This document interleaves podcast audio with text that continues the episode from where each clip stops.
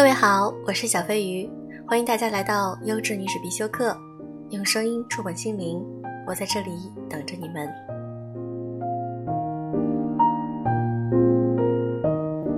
小飞鱼的训练营，也就是在微信上我们建的社群，非常的成功。那第一期和第二期的打造个人电台课程呢，大家都非常非常的满意，而且大家都很认真。训练营的小伙伴们每天都按时打卡，而且很认真的听课。大家的互相鼓励的支持下，每一天都很充实。那么，我也希望你们能够达成自己的愿望和目标。如果你也想看看小飞鱼下一期我们会办怎样的训练营或社群，可以添加我们的微信“小飞鱼零三零六”，小飞鱼的全拼“小飞鱼零三零六”，我在微信里等你哦。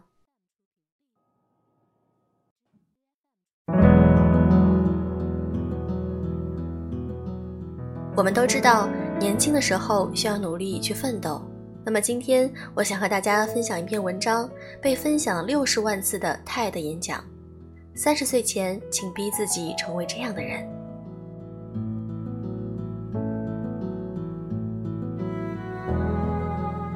这些九零后最晚出生的也已经二十岁了，而最早的那一批马上三十岁。二十岁之前还没太经历过社会的生猛。直到走出校门，一身冲劲与欲望在跌跌撞撞中被渐渐磨平，一路奔向三十岁，以为到了年龄就会自然拥有的爱情、事业、金钱，在真正长大以后，发现多数和自己无关。美国伯克利大学临床心理学博士 Mag 在 TED 上有期名为《二十岁光阴不再来》的演讲，探讨如何度过人生青年时期的问题。视频上传后。五天内被分享了六十万次，TED 国际公开课点击排名第一，被《纽约时报》、《今日美国》、《洛杉矶时报》誉为最实用派的人生规划。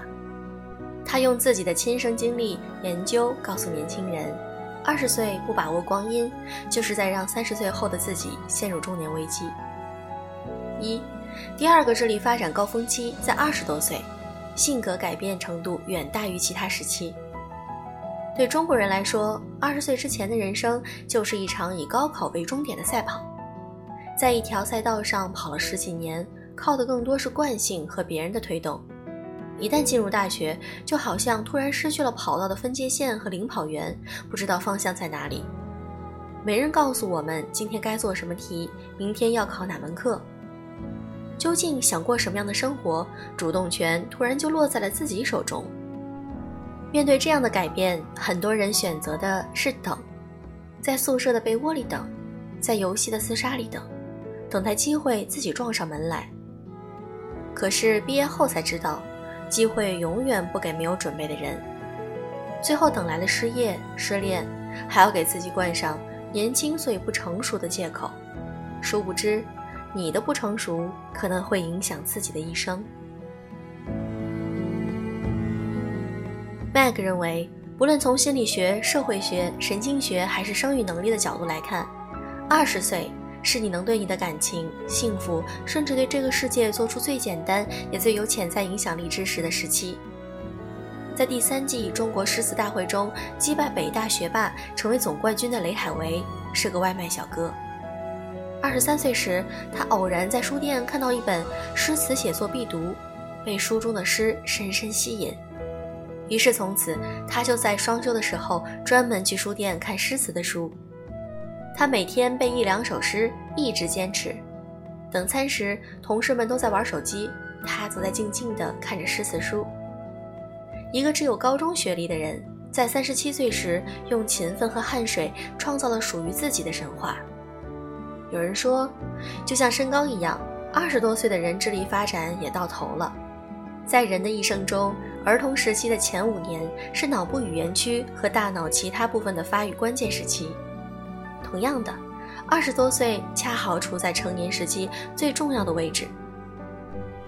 美国医学心理学家韦克斯勒用标准化智力测验测查了从七岁到六十五岁智力发展状况。他发现，智力发展的第二个高峰期是在二十二至二十五岁。此阶段性格的改变程度也远大于其他时期。二字头的人生不是发展的搁浅线，而是发展的潜力期。研究人员想告诉你，把握好三十岁前的时间，如果想要做些什么，现在就是时候。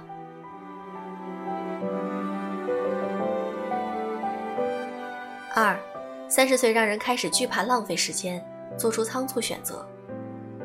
麦克在演讲中分享了一位四十多岁咨询者的倾诉与感叹。原先人们告诉我，三十岁不过是新的二十岁，不过人生中一个十年罢了。可今年我才发现不是这样的。二十多岁时谈恋爱就像是玩抢椅子，我知道我的男朋友不适合我，但这段感情不算数，我只是在消磨时间。每个人都在东奔西跑的玩乐，但在三十岁时，音乐就停止了，每个人开始坐下。我不想只有我一个人站着，所以有时候我想。我嫁给我的丈夫是因为他是我三十岁时离我最近的椅子。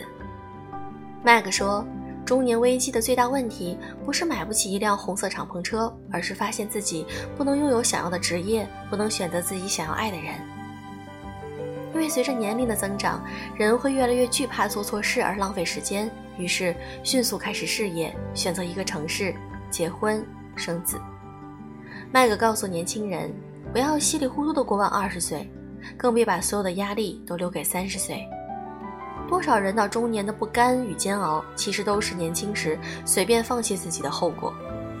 主持人刘同的书中有一篇写给二十岁的日记，他说：“你成长中所有遇到的问题，都是为你量身定做的，解决了，你就成为了这类人当中的幸存者；不解决，你永远也不知道自己可能成为谁。”二十岁到三十岁这十年的过程中，我们都走过一样的路。你觉得孤独就对了，那是让你认识自己的机会。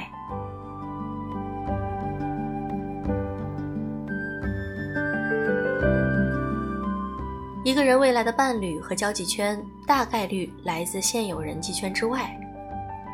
在一期圆桌派中，史航说：“当一个人跳进水里。”真正托起他的，不是接触他皮肤的那些少量的水，而是身下大量让你接触不到的水。而那些更加优秀的人，就是所谓摸不到的水。一个人未来的伴侣和交际圈，很大几率也来源于我们现有人际圈之外。麦克在演讲里分享了女孩艾玛的故事。那年她二十五岁，做着自己不满意的工作，对前途毫无打算。身边还有一个眼高手低的男友。听了麦克的建议后，艾玛开始相信朋友与生活是可以自己选择的，于是开始慢慢有意识地扩大自己的交际圈。几年后，艾玛通过了一个前室友的表亲推荐，获得了一份艺术博物馆的工作。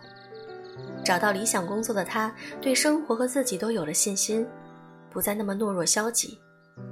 他重新审视并结束了困扰他许久的情感关系，更谨慎地去选择人生伴侣，也慢慢过上了自己满意的生活。新事物往往产生于旧事物之间微弱的关联中，好比朋友的朋友的朋友，而这些微弱联系就是你进入一个新群体、开启一番新天地的钥匙。乔布斯在斯坦福大学的著名演讲中提到。你不能预先把点点滴滴串在一起，唯有未来回顾时，你才会明白那些点点滴滴是如何串在一起的。所以你得相信，你现在所体会的东西，将来多少会连接在一起。你得信任这些体会，直觉也好，命运也好。这种做法从来没让我失望，也让我的人生整个不同起来。所以，二十多岁时，不要拘泥于自己的圈子。尽可能的多参加各种活动，结识更广阔平台里与自己志同道合的人，积累每一个细小的身份资本。这些资本间会产生微弱的联系，催生未来发生决定性的质变。四、追求高度，比在低层次追求广度更有效率。北大高材生杨奇涵在《如果你想过百分之一的生活》中写过这样一段话。集中精力在圆锥的高上追求高度，比匍匐在一个低层次追求接触面的广度有效果且有效率的多。博士刚毕业的学术菜鸟认识一个基层的政府科员的难度略大，但是院士没事儿就会跟省长交流交流，喝一杯茶。在二十多岁这几年，相较于追求身份认同，更重要的是增加自我价值。不要等机会来了，却发现自己没有接住的能力和勇气。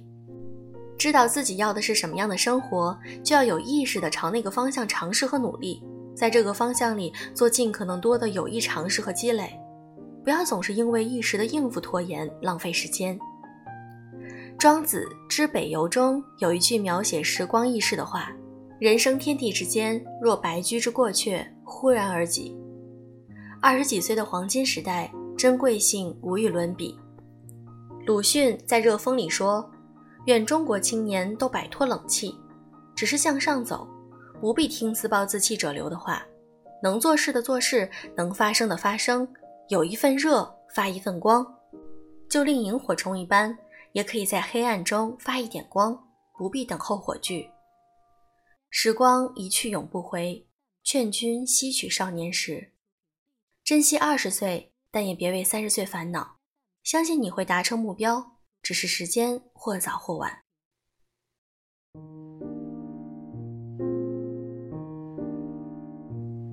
好了，今天的节目就是这样，祝各位晚安。